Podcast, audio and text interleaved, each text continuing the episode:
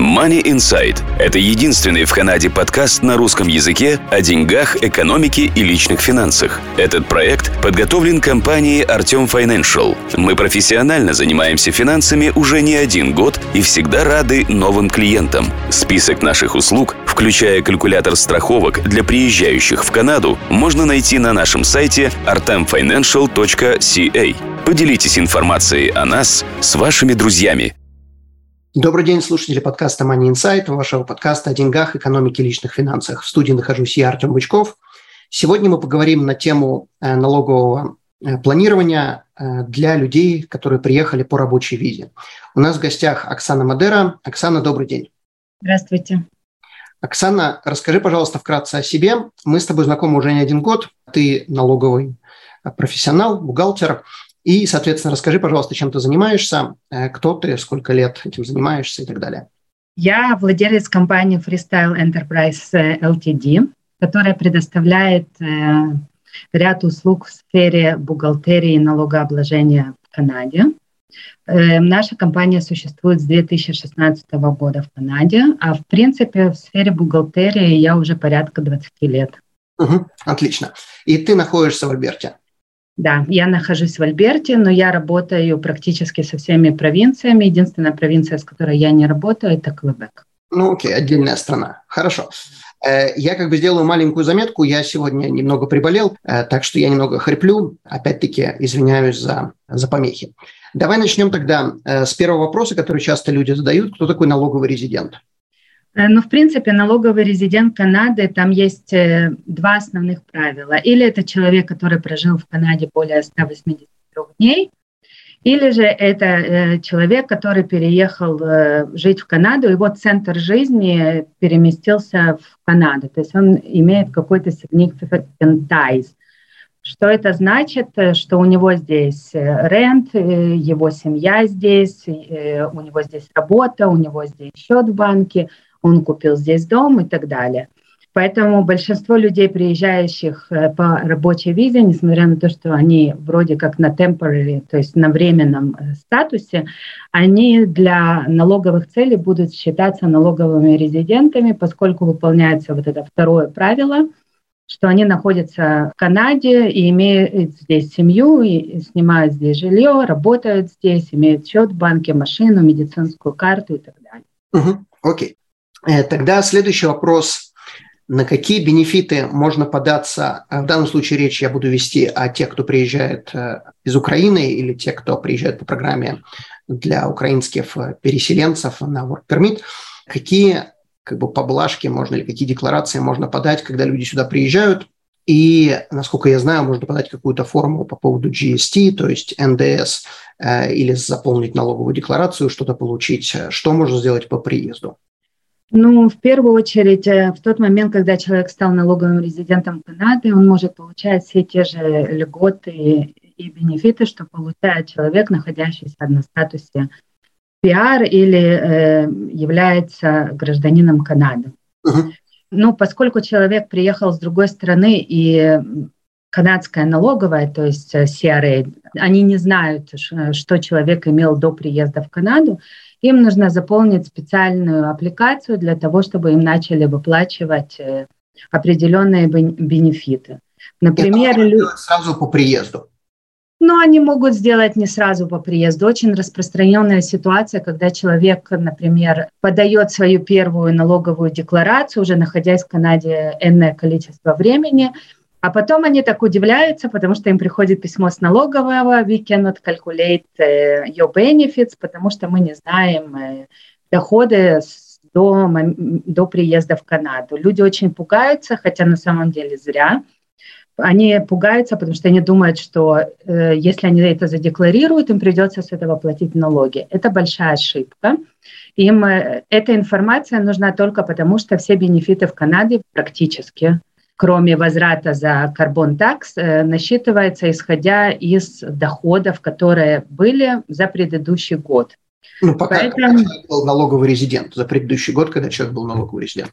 Или когда он не был налоговый резидент, поэтому им нужна информация с другой стороны, поскольку им нужно знать весь доход, который был у человека за прошедший год. Угу. И поэтому они спрашивают, какие были доходы у человека до момента приезда в Канаду, но это спрашивают только для того, чтобы рассчитать бенефиты. Окей. Okay. Можно ли показать какую-то форму, как это заполнять, как это вообще выглядит, чего нужно заполнять? Э, да, а, и прежде чем мы перейдем на форму, я хотела бы заметить, э, что люди, находящиеся на work permit, не могут получать э, детские деньги по истечению 18-месячного срока. То, То есть они могут... 18 месяцев не прожили в Канаде. Да, и большое заблуждение, что они получат ретроактивно всю сумму. Это не так. Им начнут платить только с момента, что они находятся 18 месяцев в стране насколько я понимаю, даже если ребенок родился здесь за этот период, все равно родителям это не положено. Нет, родители должны находиться 18 месяцев в стране. Но есть одно но. Очень часто бывает так, что, например, сначала приезжает мужчина, да, находится здесь длительное количество времени, а потом семья присоединяется немножко позже. И тогда бенефиты рассчитываются на ребенка, то есть 18 месяцев идет с момента, когда приехал первый член семьи. Угу. То есть это не важно, в данном случае ты сказал мужчина, но это может быть кто угодно. Это может быть мама. Ну да, мама или папа, или э, опекун, ну то есть человек, имеющий право получать эти детские деньги. Okay. Но это должен быть опекун этого ребенка, то есть или это будет природный опекун, или законный опекун. Окей. Okay. Если ребенок родился здесь в течение этих 18 месяцев, родители не имеют права получать деньги на этого ребенка. Предположим, там он родился через 10 месяцев, неважно, 10 месяцев прошло, ребенок рождается, остается 8 месяцев, проходит 18 месяцев. Поскольку ребенок уже родился здесь, и ребенку уже 8 месяцев от роду, за эти 8 месяцев ему положены деньги? Нет. Окей. Они смотрят на статус родителей. Окей, хорошо. Э, то есть э, то, что ребенок родился здесь, то, что ребенка привезли, не имеет никакого значения. Главное, что родители должны находиться в Канаде 18 месяцев. Да. Хорошо. И давай перейдем тогда к формам. Если ты можешь показать какие-то формы, связанные с GST, что такое вообще GST, и там, какие налоговые декларации, как они выглядят. Да, это аппликация, например, на Child Benefits. Но это то, что можно подавать после 18 месяцев. Да. Окей. Что тут должно быть указано? Например, э, в чем разница между Child Benefits и подачей на GST? Когда вы подаете на GST кредит, по сути, они не спрашивают у вас подтверждение, э, на каком статусе вы находитесь в Канаде, потому что GST кредит можно получать даже если ты визитор в Канаде больше 183 дней. По крайней мере, я знаю уже несколько таких ситуаций, что людям выплачивали, они получали просто временный identification number через CRA, поскольку не имели э, права на SIN-номер. Они подавали декларацию, декларация была ручная, и им выплачивали GST кредит. Тогда Но у меня когда... вопрос, а как они получали SIN-номер, если они были на, на visitors? Э? Они не получали SIN-номер, они получали uh, temporary identification number from CRA. То есть они получали временный, они...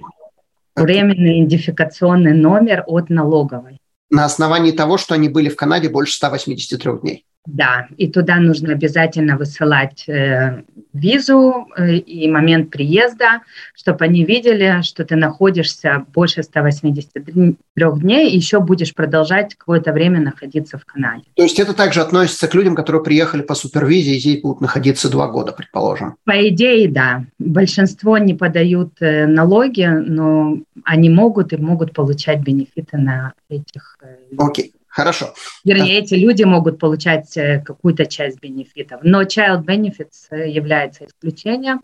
Если ты находишься на visitor permit, э, не будут платить. Окей, хорошо. Ну, там СИН нужен, понятно. Хорошо. Да. Вот. И когда ты заполняешь эту форму, она, в принципе, очень простая. Что тут нужно заполнить? Я рекомендую делать аппликанта жену, потому что в конечном итоге это в эту сторону и поменяется. Почему-то налоговая решила так, что child benefits получает мама, а там GST кредит или, например, вот этот возврат за carbon tax получает папа. Какой логикой они э, руководствовались, я не знаю, но это то, что, как правило, происходит в налог. Мама Поэтому, папа загрязняет, понятно. Да. Единственное, когда я рекомендую первым ставить отца, э, это если отец приехал раньше мамы с, с детьми. Окей, ну или если отец-одиночка, понятно. Ну, это само собой. Понятно, э, понятно. Тут все очень просто. Заполняется social insurance number, имя, фамилия, дата рождения, на каком языке хотят получать корреспонденцию, номер телефона. Потом угу. заполняется адрес, да, мейлинг э, и home, потому что здесь иногда человек живет по одному адресу, но хочет, чтобы почта приходила на другой адрес, с этим нет проблемы, просто если эти адреса разные, то их нужно будет э, заполнить. Если они одинаковые, то тут просто ставишь v same as mailing адрес, то есть такой же, как и э, адрес, на который вы хотите получать почту, и все. Угу. Теперь ну. нужно обязательно указать свой marital статус, то есть э, ты там замужем или живешь э, с кем-то в отношениях, или разошелся, то есть чтобы налоговая знала, если, ну, как рассчитывать инком и доходы, и какие детские положены. Угу. И они просят точно так же указать дату, с которой, например, если люди разошлись, то с какого числа они разошлись, или поженились, с какого числа они поженились, чтобы знать, э, как рассчитывать правильно бенефиты. Потом идет информация о партнере, если такое есть, то есть или о жене, или о сожитель сожительница. Скажем так, это понятно, эти части, которые, ну, давай так, тривиальные. Перейдем чуть дальше, углубимся, если есть какие-то сложности здесь. Да, есть один момент, который очень многие делают ошибки, когда заполняют информацию о ребенке. Тут есть эм, Вопрос, если это share custody или не share custody. Share custody – это, как правило, если родители развелись, и, да, ребенок 50% времени находится с одним родителем, и 50% времени находится с другим родителем. Но почему-то люди это очень путают, и они считают, что если они мама и папа, то есть то они свою опеку над ребенком э, распределяют между двумя. Нет, в данном случае имеется в виду совершенно другое. Поэтому, если вы живете вместе, ни в коем случае не ставьте вот это V на share custody. Угу. Потому что тогда вы будете получать только 50% положенных вам... Э, Понятно. А вторую 50 государство не даст, потому что вы еще не развелись. Ясно. Да. Ясно. Хорошо. С этим мы разобрались. Давай тогда перейдем, если здесь никаких больше сложностей нету, давай тогда перейдем к GST. Расскажи, что такое GST и HST и, соответственно, когда это можно подаваться, кому это положено. Ну вот э, по поводу GST э, есть тоже аппликация, которую нужно заполнять. И в этой аппликации ты, в принципе, указываешь, как бы, когда ты приехал, когда ты уехал. Просто проблема в том, что когда ты заполняешь на GST, в большинстве случаев э, они не спрашивают подтверждения, когда ты приехал. Но вот когда ты заполняешь на детские, то я очень рекомендую приложить э, рабочие визы для того, чтобы они видели, на какой срок, во-первых, действительно виза, и второе, э, когда вы действительно приехали, потому что если этого не сделать, то они просто-напросто либо не выплатят бенефиты, либо выплатят их за какой-то маленький срок и перестанут платить, потому что они у себя указывают э, ну, за, записывает, э, до какого срока человек может находиться в Канаде, соответственно, до этого дня они будут платить э, детские. Если человек не пришлет им потом продленную рабочую визу, то ему просто, или в течение этого времени он получит пиар, и он не пришлет ему, им landing documents, то есть подтверждение того, что он получил пиар, то они ему перестанут платить детские. Это тоже очень большая э, проблема, потому что люди забывают об этом. В принципе, аппликация очень простая, практически тоже базовая информация нужна, то есть сины, когда приехали, да когда у тебя пермит. И единственное, что они спрашивают о твоем доходе, который был. Тут самая распространенная ошибка в том, что когда они спрашивают доход в год, когда человек приехал в Канаду. И люди пишут не только доход, который у них был до приезда в Канаду, но и также те деньги, которые они заработали в Канаде. Но те деньги, которые люди заработали в Канаде, они подают декларацию, налоговая о них знает. И их указывать в декларации не нужно. Ну, вот в этой аппликации не нужно.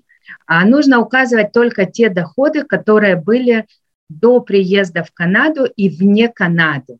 Вот скажи мне, до приезда в Канаду, вот предположим, возьмем там, не знаю, рандомальную, в мае человек приехал в Канаду, соответственно, вопрос, который ему задают, когда ты приехал в Канаду, он пишет 22 год, какой год имеется в виду, когда налоговая спрашивает, какие доходы у вас были до приезда в Канаду? Это доход 22 года до мая? Вот, хороший, да, хороший вопрос. Они спрашивают три года. Они спрашивают год, в который он приехал до приезда, угу. год до того, как он приехал, то есть если он ну, приехал в 22 они спросят про 22 про 21 и про 20 Окей. Ну, соответственно, если человек приехал в мае, то он указывает то, что он заработал в 22 до мая, не знаю, там, 5 тысяч долларов, в 21 указывает 10 тысяч долларов, там, не знаю, в 20 указывает 15 тысяч долларов. Соответственно, следующий вопрос у большинства людей будет такой вопрос, в какой валюте?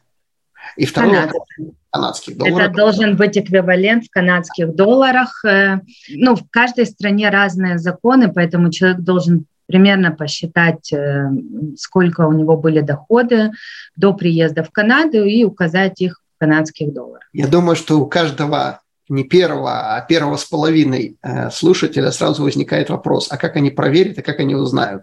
Никак. Окей. То есть можно каждому написать... По крайней мере, с тех лет, что я работаю в Канаде, я еще ни разу не столкнулась с тем, чтобы они спрашивали какое-то подтверждение. Я думаю, что как бы я не знаю точной я причины, думаю, почему я нет. думаю, что со странами, с которыми там Америка, предположим, Англия, где подобная налоговая система, теоретически они могут просить какую-то налоговую декларацию, теоретически. Но если человек приезжает из Украины, то что они могут попросить, к тому же, на каком языке это будет написано, нафига им это надо, там, что 3 тысячи, что 5 там человек напишет, особой разницы не будет, как они это проверят. Половина людей вообще э, зарабатывают и не платят никакие налоги, и все это под столом. Я думаю, что проблема немножко в другом. Я думаю, что проблема в том, что во-первых, разное налоговое обложение, а во-вторых, э, что не в каждой стране ты должен подавать отчет ну, вот, тем более, это, это тоже, тоже факт. Окей, хорошо. Ну, то есть, соответственно, мы людям не советуем обманывать, пишите честно, но как это делать, вы поняли. Э, хорошо. Какие здесь есть нюансы, если какие-то есть, и также когда можно подавать? То есть, человек приехал в мае, в июле он получил СИН, э, там, нашел работу, не нашел работу, можно ли сразу подавать, и, соответственно, куда ему присылать будут деньги, какие деньги, на что вообще рассчитывать? На GST кредит он может э, сразу подавать, а CRA посчитает, если ему положено, с теми доходами, которые он укажет. И если ему положено, если он приложит э, информацию банковского счета, они внесут эту информацию в компьютер и, соответственно, будут перечислять ему на счет. Если же он этого не сделает, то он будет получать чеками. Но опять он не обязан это подавать прямо по приезду в Канаду, э, потому что многие люди, они, во-первых, не знают об этом, а во-вторых, э, ну, иногда не хотят заморачиваться, скажем так, прямо. И поэтому что они делают, что происходит? Они подают свою первую декларацию, приходит письмо с налоговой, извините, мы не можем калькулировать ваш, ну, мы не можем посчитать, сколько вам выплатить, пришлите нам ваши доходы за прошлый и предыдущий год. Они уже спросят не за три, а, скорее всего, спросят за два года, mm-hmm. то есть э, момент, когда он приехал, и, и год до того, как он приехал. И они рассчитают и просто ретроактивно ему это Окей, okay, то есть теоретически можно это делать, э, когда человек приехал в мае, до апреля 2023 года он должен подать налоговую декларацию за 2022 год – и там ему все это пересчитают, он получит свои налоговые кредиты. То есть эти налоговые да. кредиты и части никуда не денутся, просто они будут а, отсрочены на более поздний срок, та же самая сумма. То есть смысл просто заключается в том, чтобы как можно раньше получить, чтобы не ждать там еще непонятно сколько времени, а если можно что-то получить, получать. Окей. В каком случае нет смысла подавать эту GST, HST, вот эту вот бумажку, если у человека был высокий доход, низкий доход, то есть э, на, на каком доходе этот кредит останавливается, платить его не будут. Ну, чем больше доход, э, тем э, меньше будут э, бенефиты. Вот я даже сегодня специально посчитала, например, детские начинают уменьшаться, но не пропадает полностью. Если доход больше 32 797, ну это для 2022 года. И это в год на семью? В год на семью. При этом же семья может получить максимальный GST. Ну, Ведь скажем нет. так, люди, которые только приехали, максимально они по-любому не получат, потому что они не находились а, все четыре квартала в Канаде. Но вот за квартал, который будет максимальный, они могут получить. И потом я сделала такую симуляцию и взяла, когда доход уже 40 тысяч. И там уже GST падает. Не намножко, там на несколько десятков долларов, но все равно э, падает. Но когда человек уже зарабатывает там 50 чем-то, 60 тысяч, э, в этот момент уже нет смысла подавать. Это на человека или это на семью? На семью. Окей. И семья имеется в виду мама, папа. Хорошо, тогда такой вопрос. Мама здесь, папа не здесь. Как это будет рассчитываться? То есть, соответственно, заполнить эту бумажку может только мама, которая здесь находится, там, скажем, э, ситуация с двумя детьми, я не знаю, считаются здесь вообще дети, не считаются в плане подсчета GST, HST. Мама указывает, получается, только свой доход, потому что папа не здесь, и свой папин доход вообще не учитывается. Но как бы имеется в виду, что они семья, просто папа не может приехать. Тут вопрос очень двоякий. У меня были такие случаи, когда говорили, что не тут, э, и это работало, и они не просили, то есть человек не содержал. С другой стороны, если человек находится за пределами Канады, но все-таки помогает своей семье, это все еще тот же family income.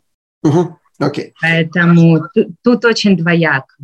Понятно, здесь нет однозначного ответа. Спрашивайте да. бухгалтера по месту жительства. Окей. Я вот. бы сказала, что это больше будет зависеть э, от объяснений и от того, кто будет э, проверять ваш файл. Ну, если написать, что папа воюет, то, скорее всего, помогать надо папе, а не папа будет помогать. Окей. Ну, тогда у папы доход ноль, и, в принципе, в данной ситуации ничего не меняется. Окей, хорошо. На что может негативно повлиять, если э, семья указывает, где доход большой, а не маленький? Ну, кроме того, что они будут меньше GST и HST получать.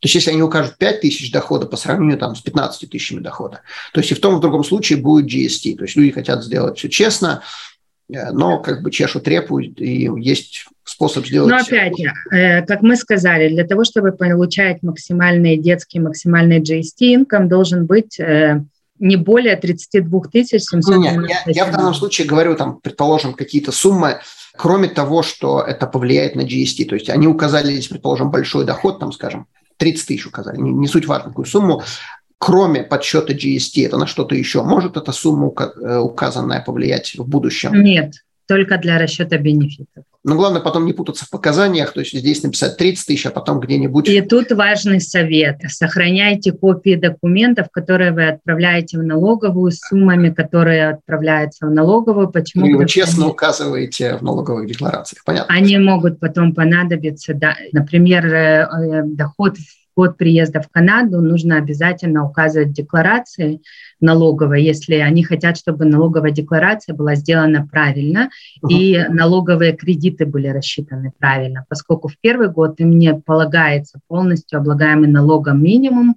Да, есть исключения, но, скажем так, CRA не спешит принимать это исключение. Для того, чтобы они приняли, нужно повоевать, и не все это делают. Поэтому вот когда ты спросил, на что может повлиять этот инком еще, то есть если у человека за пределами Канады не было, например, дохода в год приезда, он может получить там полностью необлагаемый налогом минимум. Другой вопрос, что CRA не будет спешить давать эти, этот необлагаемый налогом минимум полностью в первый год. Необлагаемый налогом минимум, это что такое? GST ты имеешь в виду необлагаемый налогом Нет, необлагаемый налогом минимум – это вот basic э, amount, с которого налоги не платятся.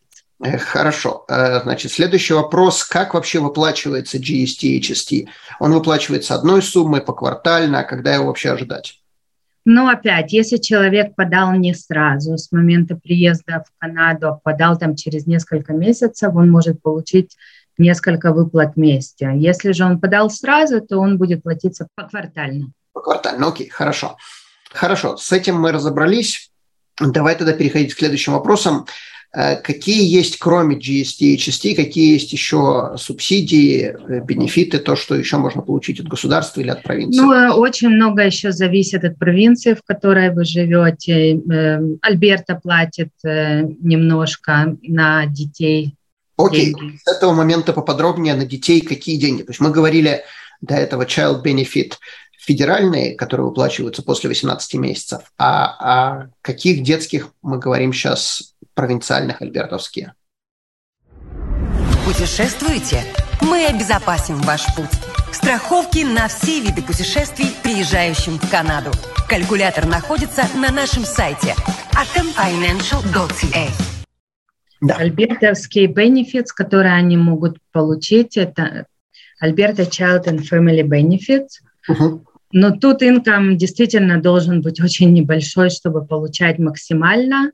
Угу. Причем они берут, э, платится также как бы 4 пеймента, и они берут не весь инком, они высчитывают, ну там есть формула, но они еще берут working company, то есть это должен быть именно working income, заработанный доход. Да, там, Но это относится, предположим, возвращаясь к примеру, когда человек приехал э, в мае по work permit, ему за вот этот год, в 2022 году положено что-то, или это он может получать только на основании того, что он работал здесь в 2022 году, и тогда налоговая будет знать, сколько он заработал в Канаде. Э, проблема с этим бенефитом, что тут должен быть working income. Что это значит? Должно быть подтверждение? Ну, подтверждение, они опять-таки, они не спрашивают, они основываются на том, что человек им отправляет. Не, ну, а, отправляет, э, если у человека нет никаких подтверждений, то, что он зарабатывал э, в Украине или еще где-то. Они будут э, основываться на том, что он им напишет вот в этой вот аппликации. И уже исходя из этого они будут рассчитывать. То есть теоретически они могут попросить э, сделать аудит и попросить подтвердить то, что человек написал. Теоретически могут, практически я еще ни разу с этим не столкнулась, а чтобы они пытались, просили доказать, что человек заработал какие-то ну, что все, что он заработал до того, как он приехал в Канаду, чтобы он подтвердил эту сумму. Okay. Опять, это очень сложно, поскольку если человек э, не жил в Канаде, он мог жить в стране, где вообще не нужно подавать отчетность годовую. То есть э, и доказать э, вот эти вот доходы будет очень сложно, потому, поскольку доходами является не только зарплата от работодателя или если бизнес был какой-то, это же может быть и сдача жилья в аренду. Да я для примера могу даже привести тот же Израиль, где до определенной суммы, если ты сдаешь э, жилье в аренду, ты не должен платить с него налоги. Эта сумма просто не будет облагаться налогом. То есть, как бы, по идее, эти доходы он должен учесть, когда он заполняет аппликацию. Но в Израиле ни в одном э, годовом отчете эта сумма не будет отображаться. Хорошо, давай тогда оставим этот вопрос для бухгалтеров, когда люди будут обращаться к ним. Э, следующий вопрос по поводу вот этого – это не субсидия садика, это именно человеку выплачивают на основании того, сколько у человека есть, у семьи есть детей. Да, и вот. на основании того заработанного дохода, который у него был. Окей, и даже на, несмотря на то, что человек находится на work permit. Да. Окей. Что в тот такое? момент, когда человек квалифицируется как э, резидент Канады для налоговых целей, а э, это разные вещи с иммиграционным статусом, угу он может э, получать те же самые бенефиты, которые мог, может получать человек, который имеет статус пиара или, или гражданство Канады. Единственное, что как бы есть бенефиты, вот как GST кредит, которые выплачиваются сразу, есть как child benefits, где нужно ждать 18 месяцев. Окей. Okay. Ну, я как бы замечу, что 18 месяцев нужно ждать, если человек на рабочей визе. Если человек приехал сюда и стал пиаром, то ждать, наверное, 18 месяцев не надо. Нет, он получает все сразу. Окей. Okay. Что такое вот в этой таблице base component и working component? Base component, это они берут вот доход, который есть, а с этого дохода они уже берут э, working, то есть какой это заработанный доход. Потому что если там был, например, э, вытащили деньги с РРСП, ну, с, или э, сдали жилье в аренду, а, это не то есть это как бы доход, и это месячная, подозреваю, вот эти вот 1330 – это месячная сумма. Нет, это годовая. Это годовая сумма, окей. Угу. Альберта Child and Family Benefit, окей. Э, это положено тем, кто на work permit по приезду, то есть 18 месяцев ждать не надо. И что это такое, на что можно рассчитывать? Ну вот они, например, если мы смотрим на eligibility, то они говорят, что ты должен file tax return. То есть заполнить налоговую декларацию. То есть, да, то есть ты должен заполнить налоговую. Ее можно заполнять по приезду, то есть человек в мае... Нет, налоговая декларация заполняется один раз в год. Угу. Подача декларации, как правило, начинается во второй э, середине февраля и длится до 30 апреля для тех, кто не имел доходов как частный предприниматель, и до 15 июня для тех, кто имел такие доходы. Угу. То есть, получается, те, кто приехали в этом году, в середине этого года налоговую декларацию они подать не могут за прошлый год, потому что в прошлом году они не были резидентами в Канаде, им надо будет ждать следующий год для того, чтобы это сделать. Да, подать декларацию, и тогда уже автоматически в учете декларации уже будут рассчитываться налоговые кредиты. Хорошо. Э, на что можно рассчитывать и какие там есть суммы, то есть сколько нужно зарабатывать, сколько не нужно? Значит, этот бенефит, он состоит из двух компонентов. Один компонент – это базовый, и другой компонент – это если у вас были доходы от э, работодателя, в данном случае, или бизнеса, то есть э, рабочий доход, да, а не какой-нибудь пассивный. То есть ну, пассивный того, доход, вот, например, человек там э, недвижимость сдает, там какие-то инвестиции есть, он пассивно какие-то проценты получает – да, э, очень сейчас распространен, например, тот же самый трейдинг, да, продавать, покупать акции, э, криптовалюта и так далее. Это все зачастую считается пассивным доходом, и поэтому при начислении данного бенефита будут делиться доходы на э, две категории. Первое – это будет браться в учет общий доход семейный, и второе – это будет браться именно заработанный доход. То есть э, доход, который заработать, человек должен был приложить усилия определенные. Угу. Ну, то есть, как бы, скажем так, если человек зарабатывал только работой, то есть ходил на работу, что-то делал, то максимум, что ему положено, вот, вот по этой таблице максимум. Э, если у человека один ребенок, то, соответственно, это будет 1330 долларов плюс 681. Да, 2011 долларов ему будет положено за год, и эта сумма будет выплачена в четырех эквивалентных платежах. По кварталу? Тут, ну, это не совсем квартал, это будет август, ноябрь, февраль и май. Окей, то есть февраль – это аж следующий год. Да. Если человек Но запомнил... Э, в Канаде есть одна такая вещь э, интересная, потому что люди очень удивляются. Человек подает декларацию, например, за 2022 год. Угу. А бенефиты, которые ему будут э, выплачивать, они будут начисляться с июля по июнь следующего года. То есть человек подал декларацию за 2022 год. В апреле, его... положим, следующего года. Да, в, в 2023, это не важно. Когда, важно, за какой год он подал, потому что берется базовый год. А вот бенефиты за, на основании декларации 2022 года будут рассчитываться на период с июля 2023 по, по июнь 2024. Понятно, окей, хорошо. Потому как... что многие люди подают декларации, а потом говорят, ой, а у меня теперь детские поменялись, ой, а у меня, мне там GST не платят, или я сейчас больше получаю. Да, это случается, и человек должен быть готовым к тому, что после подачи декларации в июле месяце у него будут новые цифры. Понятно, окей, хорошо. Теперь у меня следующий вопрос по поводу climate action или как вот там этот кредит называется, можно ли на него подать, что это такое, когда на него подавать надо? Да, на него подать можно. В принципе, когда подаешь GST application, оно уже в себя включит и эту часть.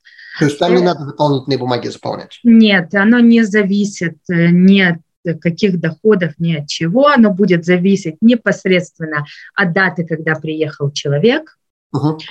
И от того, где он проживает, в какой провинции, и сколько их человек в семье. Окей. Okay.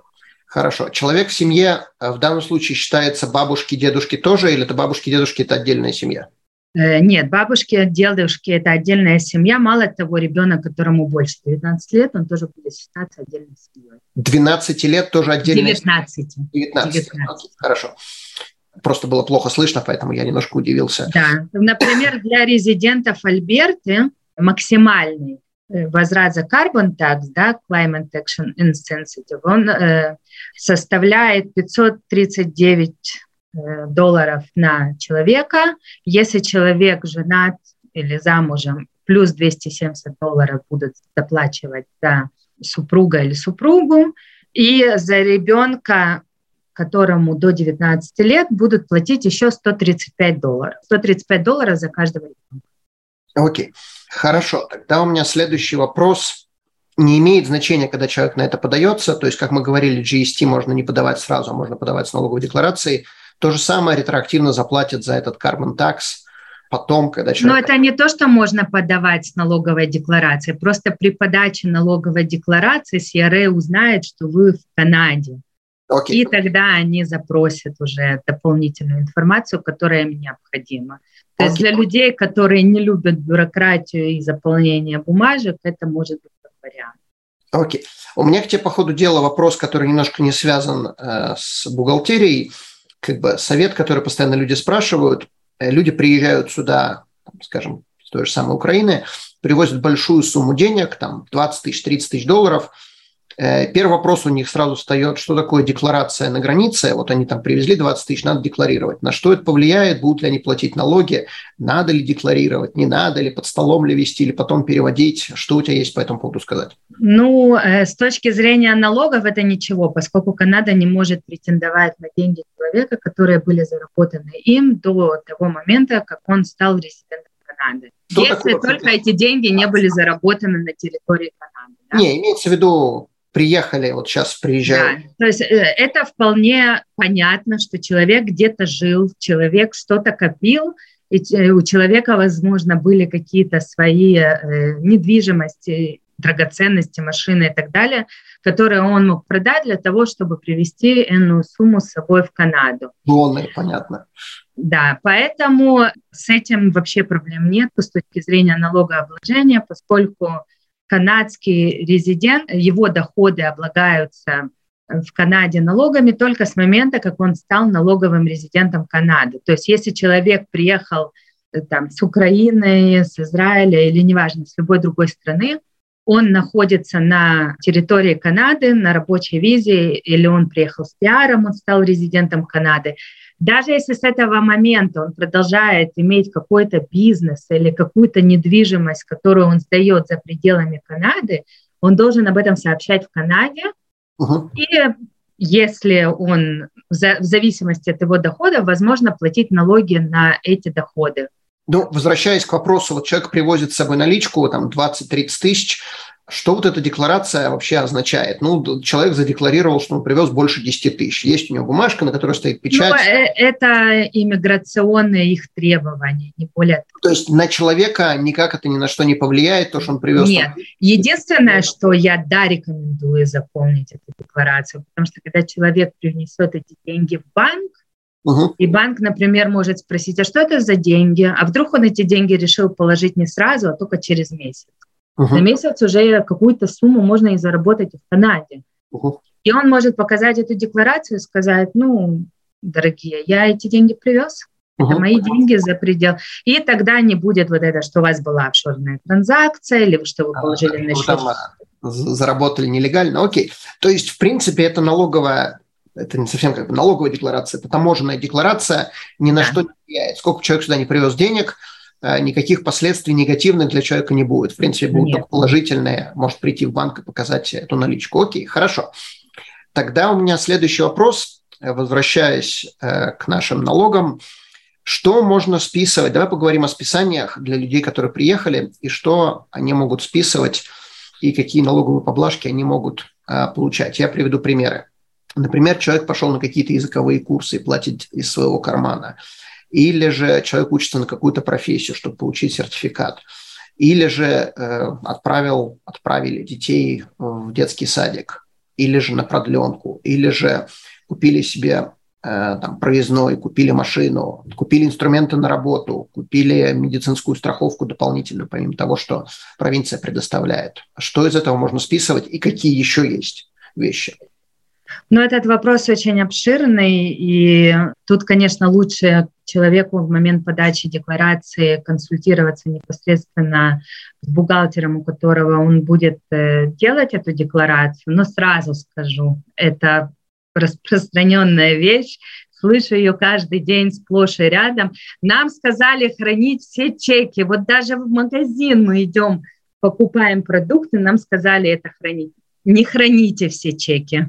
Потому что если вы пошли в магазин и купили себе хлеб или молоко, это вообще никого не интересует. Для этого вы работаете и зарабатываете, правильно? Okay. А какие реситы тогда хранить? Ну, в принципе, с, э, с теми реситами, которые, да, нужно хранить, проблем по большому счету нету, поскольку они достаточно легко восстанавливаются, даже если вы что-то не сохранили. Единственное исключение – это люди, которые приехали сюда и начали работать self-employed, да, которые купили для работы там стол, стул, принтер, ну и так далее. И они должны эти э, чеки на свои расходы хранить. Для обычного обывателя, например, человека, который приехал сюда и устроился наемным работником в компанию или вообще не устроился на работу, по сути, многие вещи э, не нужны. Списывать э, то, что он, даже если он будет работать из дома, он не может списать, например, тот же стол, стул и, и так далее.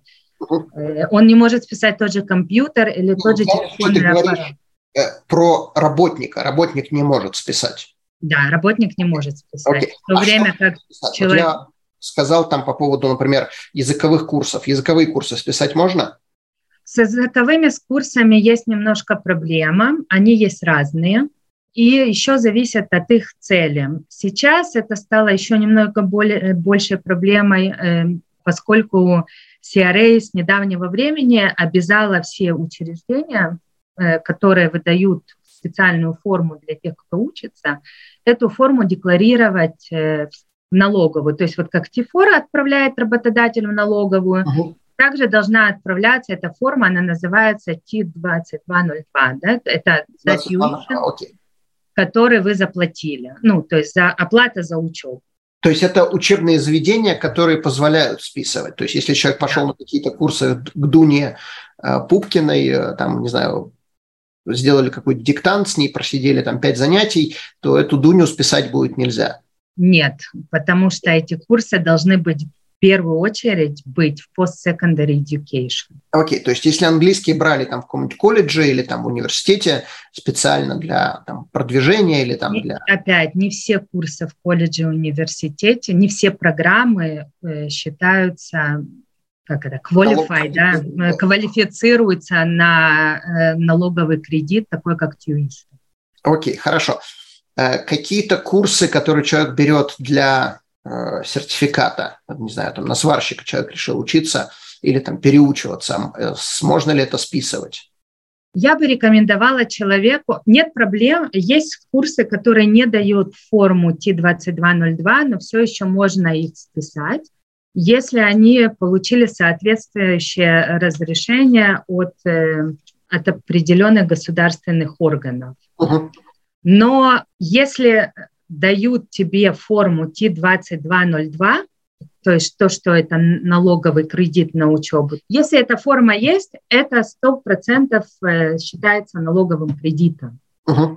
Если этой формы нету, и человек закончил какие-то профессиональные курсы, то нужно смотреть, квалифицируются ли эти курсы на налоговый кредит.